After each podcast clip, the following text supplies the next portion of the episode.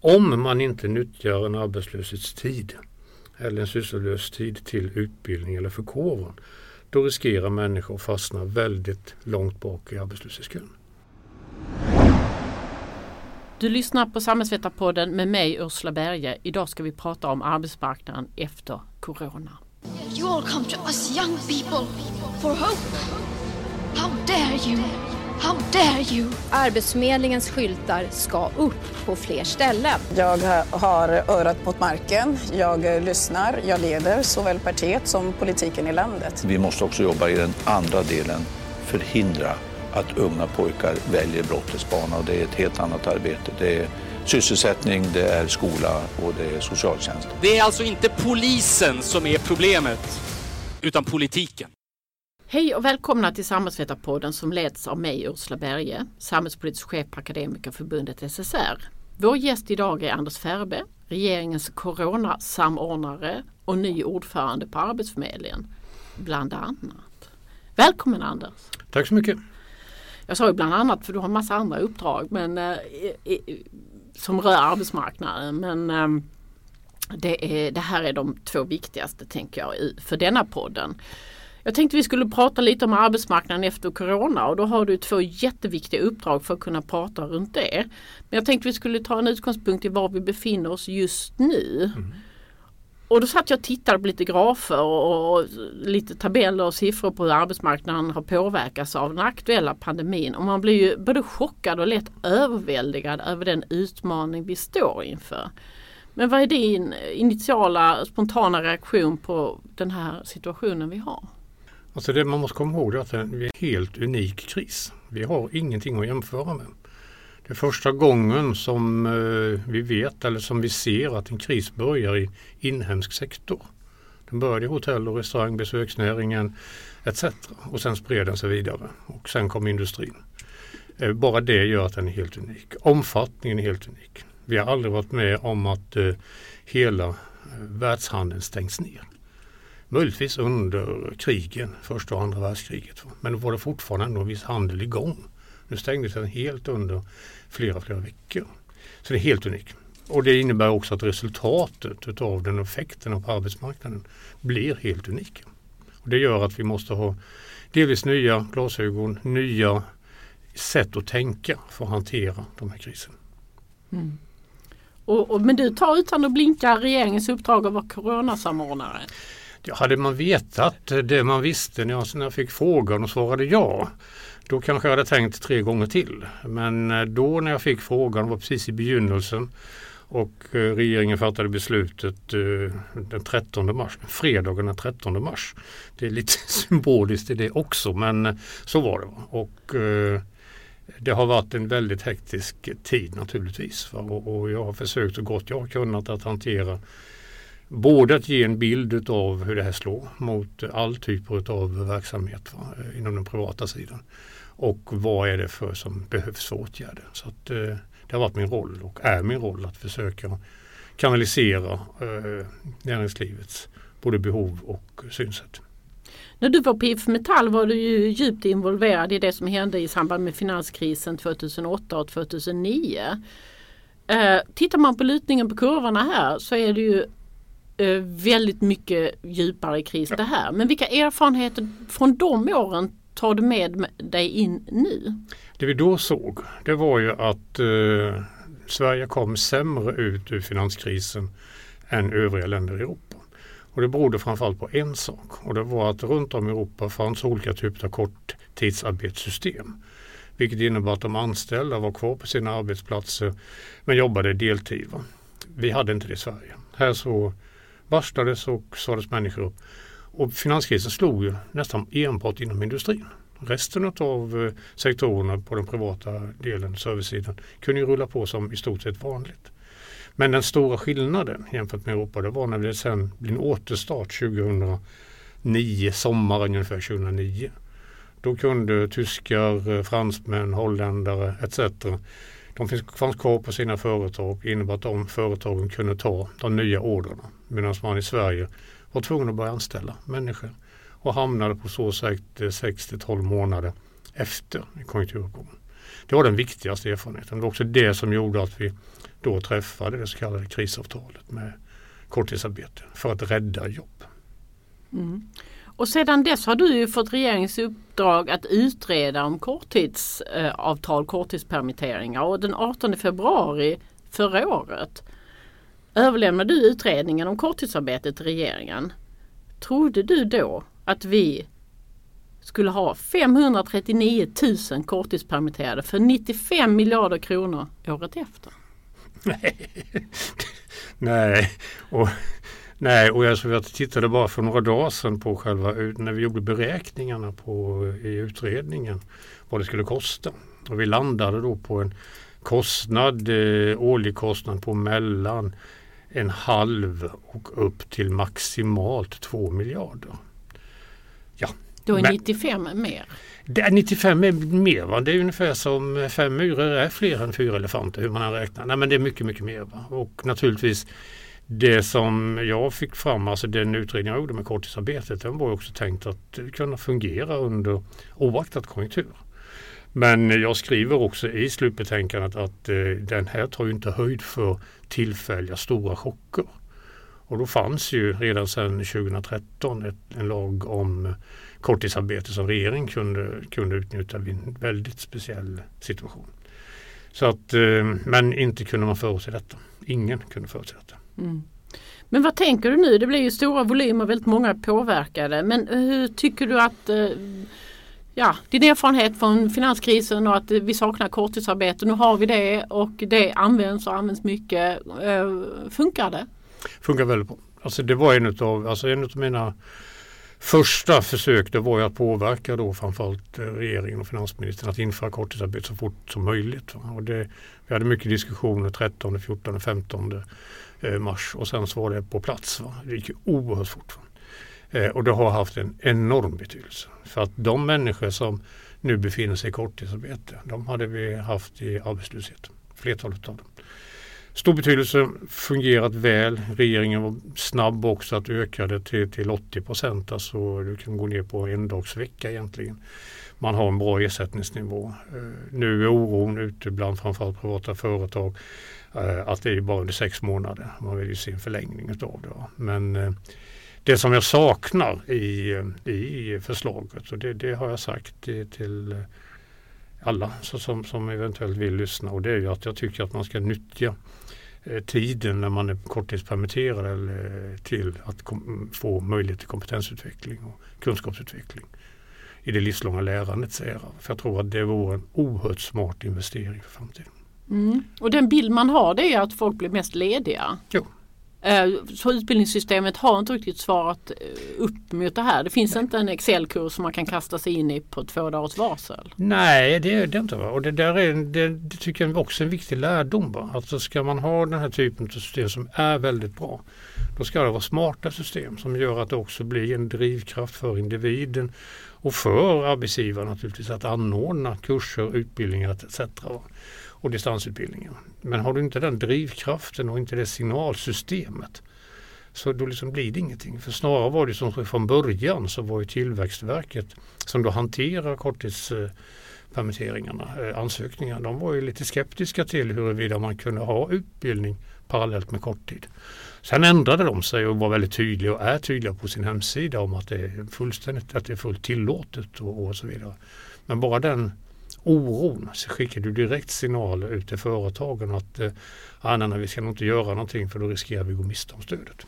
Mm. Men vem, eh, vem faller det här på? Är det Tillväxtverket, är det Myndigheten för yrkeshögskolan, andra utbildningsanordnare, är det arbetsgivarna? Vem borde ta tag i det här eller individen? Ja, alltså det, alltså det, jag vill inte peka finger åt någon. Va? jag vet ju att Myndigheten för högskolan jobbar på. De har fått specialuppdrag och de eh, gör yrkesflex och sånt här som är jättebra grejer. Eh, jag vet att man på Utbildningsdepartementet jobbar på med, med också att anpassa traditionella utbildningssystemet till mer kortkurser etc. etc. Det som inträffade kom så fort med coronan. Att det liksom, man riggar inte om ett utbildningssystem med den korta varslet. Jag tror att man hade kunnat få igång betydligt mer om man hade från statens sida sagt att eh, ni den frigjorda tiden till, eh, till utbildningsinsatser Då betalar staten hälften av kostnaden till exempel. Det tror jag vore en... Då skulle både signalsystemet vara som okej okay, det är bra, det är positivt och dessutom så företag som då har ganska jobbigt nu ekonomiskt får bidrag för, för de kostnader de får för kunskap och kompetensutveckling. Men tyvärr va, det har vi, inte, vi har inte sett det än. Nej, det är en sak du efterlyser. Det efterlyser och det, det vet eh, alla. Så. Du, det finns en bortre eh, parentes. Man kan inte ha, vara korttidspermitterad hur länge som helst. Nej, det är sex månader mm. med möjlighet till förlängning. Räcker det? Nej, det kommer inte räcka. Det är min bestämda upp och det är ju det som jag också har sagt till, till många från regeringen att efterlysa att man redan nu ger signal om att kunna ha korttidsarbete under längre period. Därför är jag rädd för nu och det jag hör utifrån framförallt industriföretag. För det är där nu krisen har förskjutits till att nu vara väldigt nu industriellt tung. Det är ju så att säga att om inte företagen vet att de kan korttidsarbeta, eller genomföra korttidsarbete under hösten. Då tvingas man nu att ta höjd för vilken personalstyrka behöver jag till jul. Och då kommer varslen. Vill man undvika en varselsituation här i, i kanske efter sommaren i augusti. Va? Då borde man ge signaler om att förlänga korttidsarbetet. Även om det kostar oerhört mycket pengar, väl medveten om det. Men alternativen är, varsel om uppsägningar. Och det ser vi ju redan nu. Det kommer ju en del varsel mm. som är effekter av corona. Sandvik igår AB Volvo etc. Mm precis när pandemin slog till då i mars-april då hade man lite bilden av att ja, men det lättar till sommaren och sen är det full gas i höst. Uh, nu, nu, är det väldigt mycket signaler om att det är inga förhoppningar man ska ha. Att det, det, det kommer inte att lätta i, i, augusti utan att det blir mer långdraget än så. Um, hur tänker alltså, Ja, alltså det, jag brukar resonera som så utifrån tre scenarier. Det ena scenariot det är ett eh, enkel-V. Alltså man tänker att nu har vi en djup nedgång. Eh, det kommer bara rätta till sig i höst va? och nästa år så, så, så, kommer vi att kunna, inte kanske gå fullt ut va? men hyggligt bra. Det är enkel. Det andra scenariot är W-scenariot. Det är liksom att det kommer en uppgång här till hösten och sen så sprids sig eh, smittan och länder och uh, tvingas att stänga ner. Eller tar de besluten att stänga ner. Och då får en ny nedgång under hösten, vintern 2021. Va? Och då får du dramatiska effekter för 2021-2022. Kanske inte upp uh, igen för någonstans uh, sommaren 22. Och det tredje scenariot som är det verkligen det större scenariot det är så kallat U eller L-scenario. Det vill säga att eh, uh, när det här pågår. Det här pågår under väldigt lång tid. Kanske ett, två, tre år. Och uh, ingen av oss vet idag om man skulle få den utvecklingen. Vad är det för vad det får för effekter på näringslivet globalt och värdekedjor och fattigdom och allting sånt. Så att eh, jag hoppas ju verkligen att det här enkelvet eh, blir det som gäller. Redan det är väldigt dramatiskt. Det, ju, det ser man ju på hur BNP sjunker, man ser det på arbetslöshetssiffrorna, man ser det, kommer att se det på minskad efterfrågan, konsumentefterfrågan, företagsefterfrågan och annat. Mm. Och då tror jag att det är väldigt viktigt att för att motverka W, motverka ett U så tror jag, och det tycker jag också regeringen försöker göra, vidta då statliga infrastrukturinvesterings, tidigare lägga infrastruktursplaner. För då håller du igång vissa sektorer. Och det gör alltid att det genererar i sin tur jobb även inom industri och annat. Mm. Jag tänkte vi skulle gå in på det här. Det är en sak att vara korttidspermitterad. Det andra är att faktiskt vara varslad om uppsägning. Och vi, vi brukar ha en varselsituation på ungefär 3-4 tusen som är varslade mm. varje månad i Sverige. Nu har vi 83 000. Mm. Uh, I samband med finanskrisen 2008 blev ungefär 6 av 10 berörda av varsel uppsagda 6 månader efter lagt varsel och 3 av 10 blev i slutändan arbetslösa. Kommer det bli så nu också? Ja, alltså det där. Eh, alltså det, jag tror man ska komma ihåg va, att vi, vi, när vi gör jämfört mot finanskrisen så gör vi jämförelser på, på väldigt industriellt utveckling. Och människor som blev arbetslösa var företrädesvis industriarbetare. Eh, många av dem kunde gå till andra industrier och få nya jobb. Alltså, det som vi ser nu är ju en helt annan grupp, eller inte en annan, delvis annan grupp ska jag säga. Vi har väldigt många ifrån servicesektorn som är varslade och som är uppsagda. Och många av dem är eh, människor som har dålig gymnasieutbildning, kanske ingen alls. Många är, eh, kommer kanske första eller andra generationens eh, invandrare. Eh, det är människor som traditionellt sett har ganska svårt att få eh, jobb. Eh, nu hamnar de i arbetslöshet.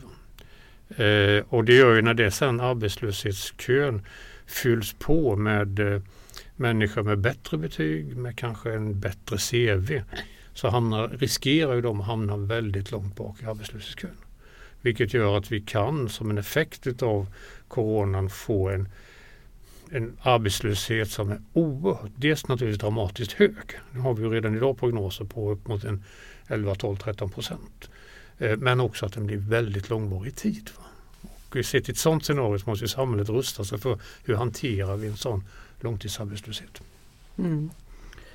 Och eh, vi har ju såklart då en dramatisk ökning av, av arbetslöshetssituationen också och det finns ju Ja det är 200 000 nya arbetslösa bara sedan sen mars. Och vad, vad, jag hörde på Arbetsförmedlingens presskonferens eh, häromdagen var ju att vi kommer ha 200 000 långtidsarbetslösa och så höga siffror har vi aldrig någonsin haft förut.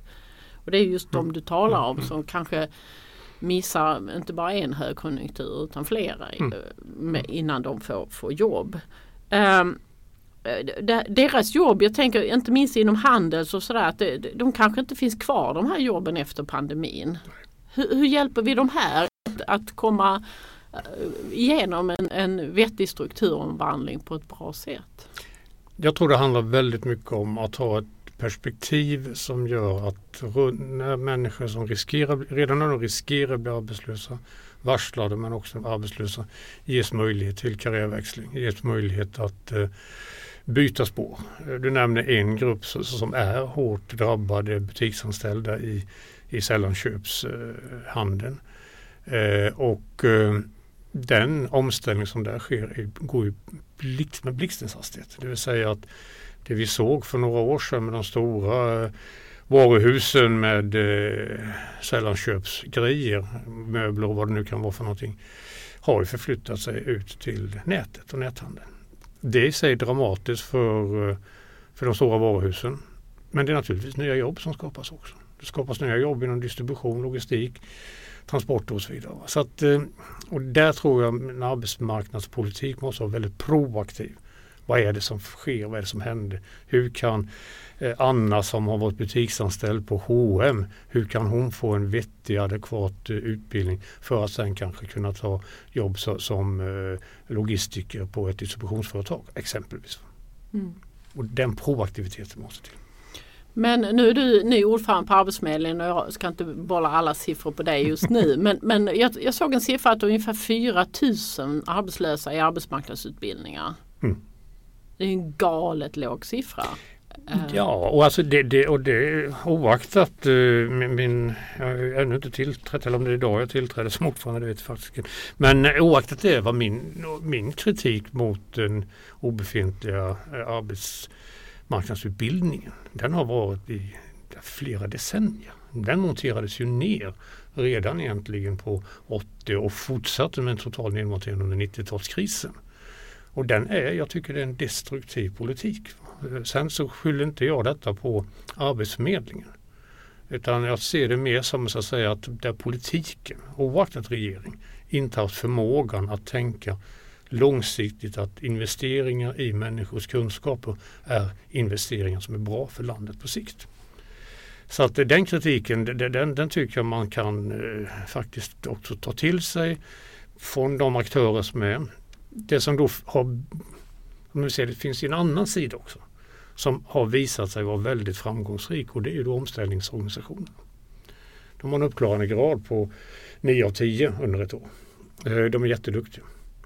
Nyttja dem. Se hur man kan koppla samman omställningsorganisationerna med hur man kan bygga samman arbetsförmedlingsåtgärder med det som omställningsorganisationen har att hantera. Hur kan man ta lärdom av varandra? Jag tror det är sådana saker som är viktiga. Mm. Jag tänker alla säger att det är utbildning som är ja, det givna svaret och alla säger att vi måste skala upp arbetsmarknadsutbildningar och arbetsmarknadsutbildning måste kunna också vara reguljär utbildning. Men eh, man, man ser inte väldigt många eh, alltså, åtgärder som de facto leder till att vi lyckas skala upp. Och är det någon gång det här ska skalas upp så är det väl kanske nu. Mm. Ja men det är så. Alltså, det enda vi vet är ju så att säga att om man inte nyttjar en arbetslöshetstid eller en sysslolös tid till utbildning eller förkovran då riskerar människor att fastna väldigt långt bak i arbetslöshetskön. Det enda med säkerhet vi kan säga. Och det andra vi med säkerhet kan säga är att växlingar i yrken och annat det pågår hela tiden. På en väl fungerande arbetsmarknad så sker det löpande. Men det vi har nu det är en helt ny för förutom då strukturförändringen om handel och annat så sker strukturförändringar inom många andra företag.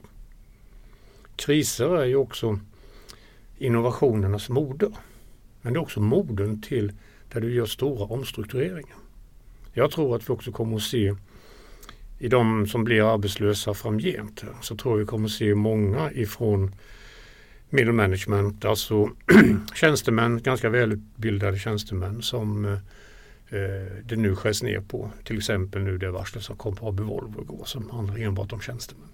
Och jag hör det från många industriföretag att vi kan inte krympa de som jobbar i produktionen men vi kan krympa på eh, ja, mellanledet eller tjänstemannagruppen. Och det måste vi rusta också, arbetsma eller arbetsmarknadsutbildningar eller omställningsorganisationer från att ta hand om kanske en delvis ny grupp. Mm. Eh, ja, medelålders eh, eh, tjänstemän som har en eh, kanske ganska bra, en gammal utbildning. Men som har jobbat på ett företag kanske i 10, 15, 20, 25 år. Som helt plötsligt blir arbetslösa. Vad har vi för verktyg för att ta hand om att de, oftast männen, eh, inte blir bittra människor som också kanske får en snedvriden politisk uppfattning utan så vi kan hantera dem på samma sätt som vi ska hantera dem som har det jättesvårt att etablera sig på arbetsmarknaden. Mm. Jag tror det är väldigt viktigt att se den dualismen. Mm. Nu är du alldeles nytillträdd som ordförande på Arbetsförmedlingen men, och jag vill inte att du ska recensera januariavtalet och så vidare för det är inte din roll. Men upplever du att, att eh, inom ramen för januariavtalet, Arbetsförmedlingens regleringsbrev, budgeten de har och de ska ha framgent att förutsättningar finns för det här utbildningssprånget som du i någon mening talar om? Ja, alltså när jag pratar med politiska företrädare, om jag uttrycker mig så, alltså oaktat eh, vilket parti nästan, några undantag, så är ju alla, brinner ju alla för frågan om så att säga, vi måste satsa oerhört mycket mer på, på det livslånga lärandet och utbildning, utbildningsinsatser etc. Eh, när jag pratar med myndigheter, generaldirektörer, så säger de ungefär samma sak. Eh, kan man säga att ja, det finns ingen partipolitiskt stor motsättning i frågan eller myndighetsmotsättning. Svårigheten ligger i att göra. Hur skapar du ett struktur? Hur vänder du en vi har ett utbildningssystem i landet som är ganska så, bygger på långa utbildningar och liksom, ja, det finns stor stabilitet i det. Men det klarar inte de snabba förändringar som arbetsmarknaden står inför och är i. Hur kan utbildningssystemet också utveckla en betydligt snabb, mer snabbare kortare kurser, kortare utbildningar? Hur kan man använda validering för att faktiskt bara ge, behöva ge utbildning på det som människor saknar? Det där finns mycket mer att önska. Mm. Så du eh. tänker att en viktig flaskhals är utbildningssystemets konstruktion som sådan? Ja, och, och, inte bara själva konstruktionen utan också de aktörer som finns i systemet. Det är så inom alla system. Har du vant dig under kanske flera, flera decennier om ett visst sätt att betrakta världen eller betrakta ditt, ditt, ditt, ditt yrkesliv så är det väldigt svårt att tänka nytt. Det är klart att du på en högskola är helt övertygad om att ska vi få bra eh, akademiker så ska de gå långkursen. Vi kan ju inte ta någon som har jobbat i, i 20 år som har med det tillägnat sig ett visst lärande bara för att kunna gå vissa kurser. Nej, det funkar inte i den akademiska världen. Det är ett väldigt fyrkantigt sätt. Och jag tror inte på, på fyrkantiga system, lika lite som jag tror på fyrkantiga människor. För människor är med olika erfarenheter och kunskaper. nyttjade, det, som människor kan, vet och har erfarenhet av. Kom, ge dem kompletterande möjligheter eller kompletterande utbildningar så de kan gå vidare i livet.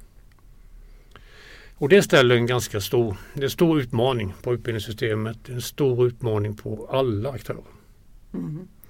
Och, och, eh, för lyssnare kan man ju då eh, säga att du har varit ordförande för val valideringsdelegationen bland alla dina uppdrag och som vi sitter och remissvarar på just i dessa dagar kan jag säga. Så att det där med validering eh, kan du väl på dina fingrar utan problem. Jag tänkte hoppa på ett annat spår och det är det här när en sån här pandemi inträffar Korttidspermitteringar gör att du kan gå ner i arbetstid, det blir billigare för arbetsgivaren men, men den enskilde fortsätter att ha en inkomst och då med statligt stöd. Och detta kombinerat med att vi, eh, regeringen valde att förstärka a-kassan eh, både med höjt tak och, och sänkt medlemsvillkor och höjd grundersättning och så vidare. Vad tänker du runt de här förändringarna i a-kassan generellt och kopplat till den här pandemin? Um, uh, hur viktigt var det här för att hålla igång efterfrågan? Att människor faktiskt kan betala sina räkningar? Jag tror det är jätteviktigt. Och det finns ju en berättigad kritik mot den eh, arbetslöshetsförsäkringen som den var innan pandemin. Det vill säga med sina låga ersättningsnivåer och, och även då inträdesvillkoren alltså, som, som var besvärliga för, för många. Så jag tycker att man, jag tycker regeringen gjorde helt rätt där man lyssnade framförallt också på, på parterna på arbetsmarknaden och framförallt de fackliga organisationerna att det här är nödvändigt för att upprätthålla ett visst inhemskt konsumtionstryck va? Och, och valde en, en väg att, att höja. Och, och, jag hoppas verkligen att eh, den här höjningen och förändringen är också någonting som kommer att bestå under tiden framgent. Det, det, sen om det ska vara exakt på de nivåerna med de villkoren som är idag, va? Det, det, det kan man väl alltid resonera om. Men jag tror synsättet är viktigt att ersättningen vid arbetslöshet i en arbetslöshetsförsäkring ska vara på en sån nivå att människor faktiskt klarar att fortsätta ett rimligt normalt liv. Och därför är ju liksom den här grundprincipen som, som, som jag och många med mig förfäktar att eh, 80% nivån utav den tidigare inkomsten är rimlig. Va? Åtminstone under de första månaderna eller halvåret. Va? det, det, är en rimlig ingång så att säga i diskussionen. Mm. Så du företräder till exempel tanken att, att taket skulle kunna ligga kvar på 1200 kronor nästa år?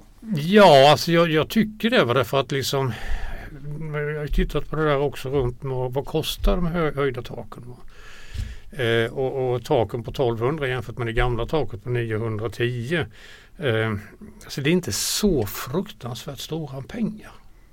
Men det är väldigt många fler som får inkomstbaserad eh, ersättning. Ja, alltså för, för kan man behålla 1200 framgent eh, så är det klart att det blir en kostnad för statskassan i den månen så, så, som eh, om arbetslösheten framförallt sticker upp. Men jag tror också att det finns en annan synsätt som är viktigt. Om vi nu ponerar att vi får en ganska många människor arbetslösa under 2021, kanske rent av 2022 så är det fortsatt viktigt att upprätthålla den inhemska konsumtionen för de människorna. Annars får du andra kriser. Om människor faller ner som har eh, bostadsrätter eller villor, hus i en djup ekonomisk eh, kris, individuell ekonomisk kris, så får det effekter på bostadsmarknaden, får effekter på konsumtionsmönster, nybilsförsäljning, whatever.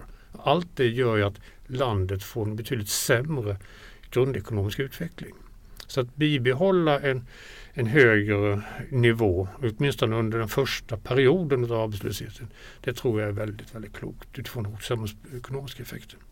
Sen finns det de forskarna som hävdar att eh, ligga kvar på en hög nivå under lång tid, det minskar drivkraften till arbete. Men låt oss diskutera om i så fall hur ska en nedtrappning ske som är rimlig för både individen och för samhället utifrån de forskningsteorierna om drivkraften för jobb. Mm. Jag tror nämligen att det viktiga där är att människor ges möjlighet att känna att det finns en framtid för mig på arbetsmarknaden.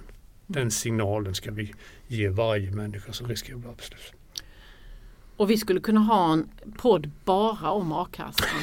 Och, och, det kom ju ett äh, statlig utredning om a-kassan igår och du har gjort en, äh, en partsgemensam utredning om en äh, kollektivavtalsbaserad a-kassa. Så det finns ohyggligt mycket intressant att prata om a-kassan. Men jag tänkte vi skulle gå vidare. Mm.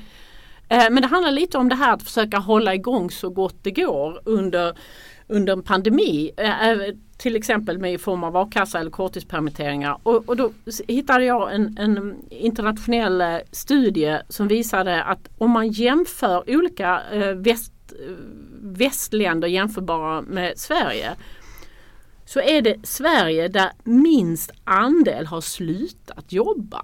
Eh, och många jobbar hemifrån och många jobbar på sin arbetsplats fast socialt distanserat. Alltså, Eh, om vi tänker på den svenska strategin arbetsmarknadsmässigt, inte smittskyddsmässigt utan arbetsmarknadsmässigt. Eh, kommer det, eh, alltså hur, hur, reflekterar du runt det att, att eh, den här svenska strategin i internationell jämförelse?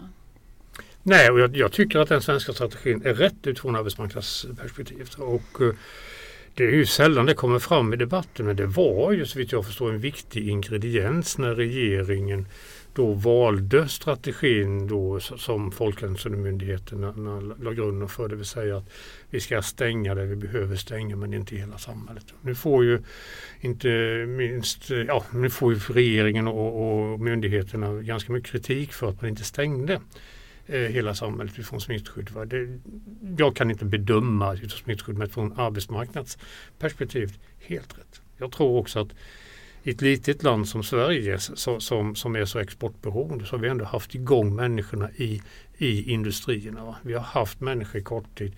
Vi kan om vi får den här enkel-VS, eh, alltså vi får en uppgång nu till hösten, vintern, ja då kan det börja rulla ganska fort i Sverige.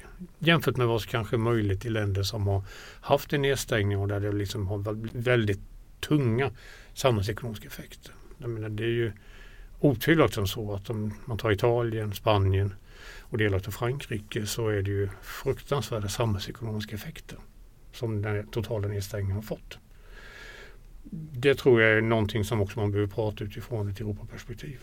Mm. Och jag tycker det är bra att, eh, jag tycker i grunden att det är bra med det paket som nu har diskuterats mellan medlemsländerna.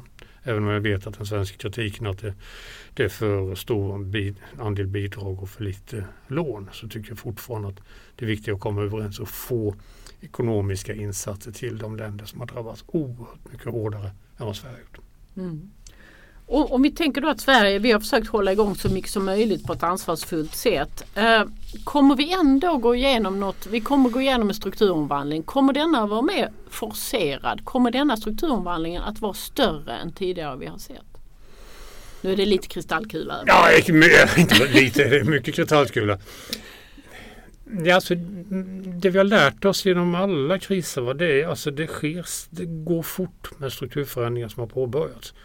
70-talskrisen eh, som då var en oljekris men som också handlade om varvsindustrin och stålindustrin. Eh, där varvsindustrin i princip försvann. Eh, stålindustrin omstrukturerades stenhårt och idag har vi kanske världens, bland världens bästa stålindustrier i landet det går fort. I krisens tecken så går det väldigt fort i, i omstruktureringen. För det är nödvändigt inom den privata sektorn att, att göra någonting som du tror på håller för framtiden. Så det kommer gå fort. Det, det, det är jag helt övertygad om. Det är samma sak som vi nämnde förut om handeln och, och liknande. Det kommer att ske nu digitala lyft. Va? Eh, det kommer också, tror jag, påverka resebranschen i Sverige. Det vill säga att vi, jag tror att vi kommer att få mindre tjänsteresor. Eh, vi kommer att få förmodligen effekter på kontorsutrymmen. Det vill säga att eh, allt fler inser att ja, men det går ju faktiskt att förena ett bra jobb att också sitta hemma en eller flera dagar i veckan. Vad det nu kan vara för någonting. Eh, och då kanske man går ännu mer mot, mot den här typen av kontorsverksamhet som, som är mer aktivitetsbaserad och så, som inte bygger på att man ska ta stora ytor i besittning. Det sker många förändringar. Och skälet är ju så att alltså, drivkraften i de här förändringarna det är ju att framförallt på den privata sidan du, du ska ju någonstans kunna återskapa en vinst i ditt privata företag. Därför vinsten är en förutsättning för att du ska kunna investera för framtiden. Så att Det kommer hända mycket och det kommer sannolikt gå fort för det har det gjort alla andra gånger. Jag tror utbildningssystemet kommer att, eh, för man gick på två dagar inom gymnasieskolan så gick man från kateder eller klassrumsundervisning till distansutbildning. Det, kanon. det kommer vi ha lärdom av som är bra. Så svaret på ja det kommer ske fort men det är ingen som vet hur fort. inte ens du. Nej, inte.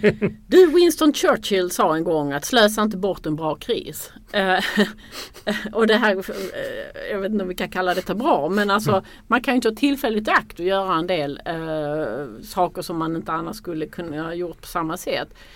Vad måste vi göra för att det här ska gå bra? Vad ser du? Eh, är det fler statsmiljarder? Är det grön omställning? Vilka nyckelbranscher borde man stensatsa på? Du sa lite tidigare om infrastruktursatsningar och så vidare. Vad, vad, vad tänker du? Vad, vad vore smartast om man har lite pengar att bränna nu? Jag tror man ska vända på frågeställningen och säga så att vad är det som, vad är det som genererar inkomster i Sverige? Vad är det som eh, halva BNP det baserar sig på industrin och industrins produktion av varor. Industrin är den strategiskt viktigaste delen i Sverige.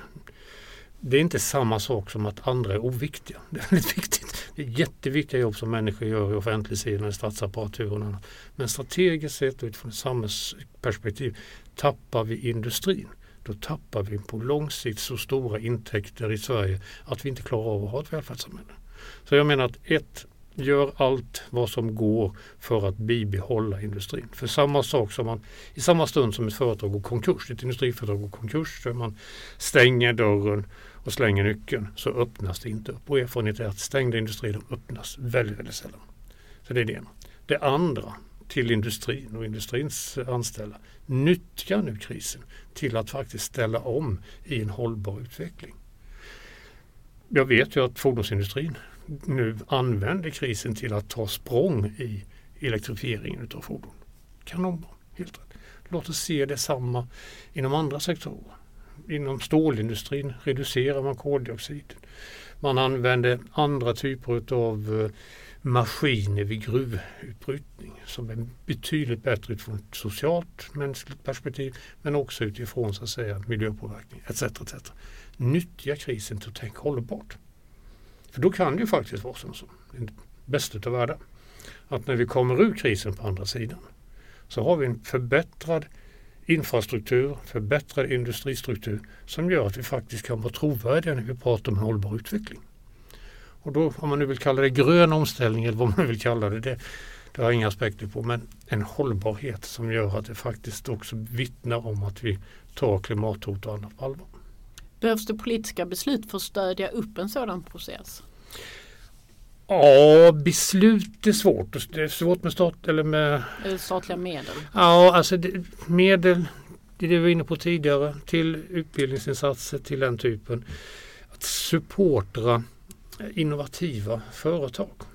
Alltså det, vi, ett problem som uppstår i en sån här kris det är att små innovativa företag de ryker, de har inga pengar.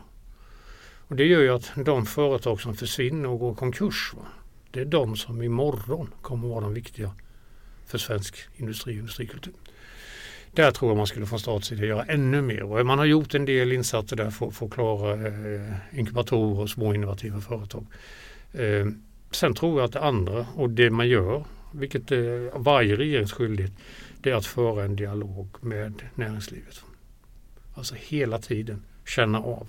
Vad är det nu som rör sig? Hur resonerar de stora multinationella Sverigebaserade företagen?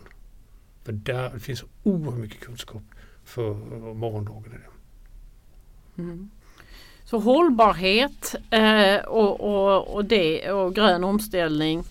Eh, och du nämner vissa nyckelbranscher. Man skulle kanske kunna lägga till IT där och, och sådana branscher. Vi är ju... ja, det är industrinära tjänster. För mig så är det ingen skillnad mellan produktion och tjänster inom industrin. För mig hänger det ihop.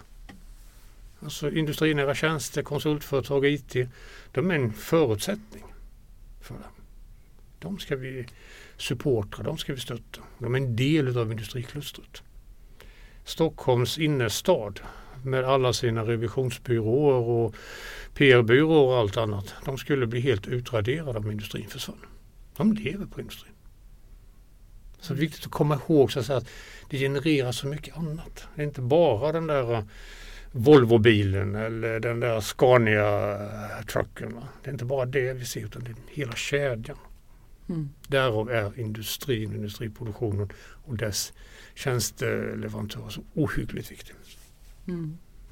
Och om man då kopplar ihop det med det som har visat sig vara de här samhällsbärande jobben nu här som vi inte pratat så mycket om. Vård, skola, omsorg. Mm. Hur får vi ihop den tanken? Hur satsar vi på dem också?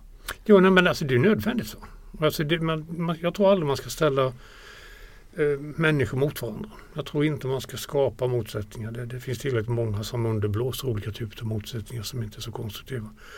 Eh, däremot så tror jag att ska vi överhuvudtaget klara en stabil välfärd, att anställda inom vård och omsorg får vettigare villkor, så är det politikerna, de regionpolitikerna, regionpolitikerna, kommunalpolitikerna men också riksdagspolitikerna måste ta ett totalansvar för detta. Eh, det finns en diskussion om ska man ställa, ska man minska regionernas självständighet och bli, eh, Eh, ja, staten ska ta större. Kanske en väg, inte vet jag. Men man måste vara överens om att politikerna måste ta det ansvaret. Det andra är på lång sikt, ska vi klara välfärdssystemet så måste vi ha en väldigt väl fungerande industriproduktion. Det är jättetråkigt att säga. För det är mycket roligare att säga att ja, men ta alla pengarna och ladda in i, i sjukvårdssystemet. Jo men det är väl ungefär som att kissa på sig. Va? Det kan vara lite skönt i början men det blir dramatiska effekter efteråt. Så att bygg stabilitet i samhällsekonomin med en stark industrisektor som lever på exportintäkterna och använd medel, slantarna, våra gemensamma skattepengar till att stärka upp välfärdssystemet.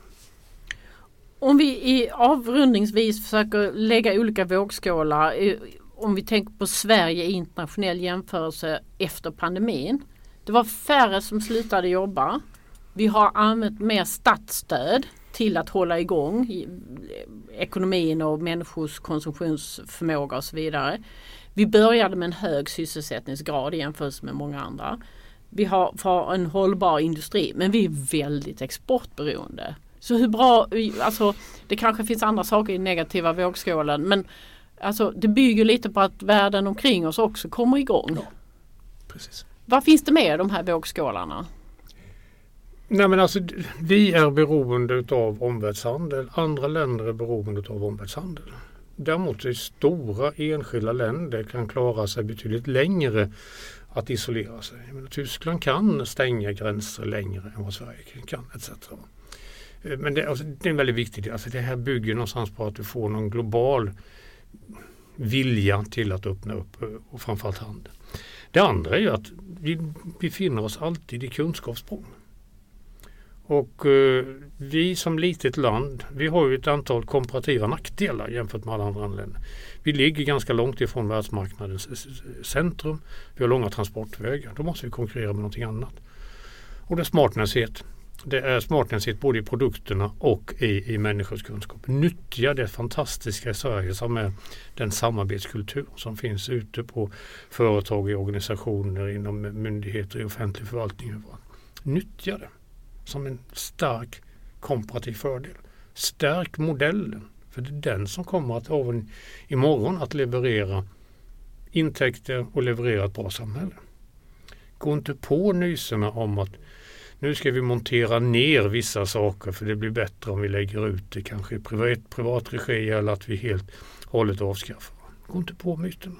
Se det som att det är ett gemensamt välfärdsbygge. Det, det tar vi gemensamt hand om.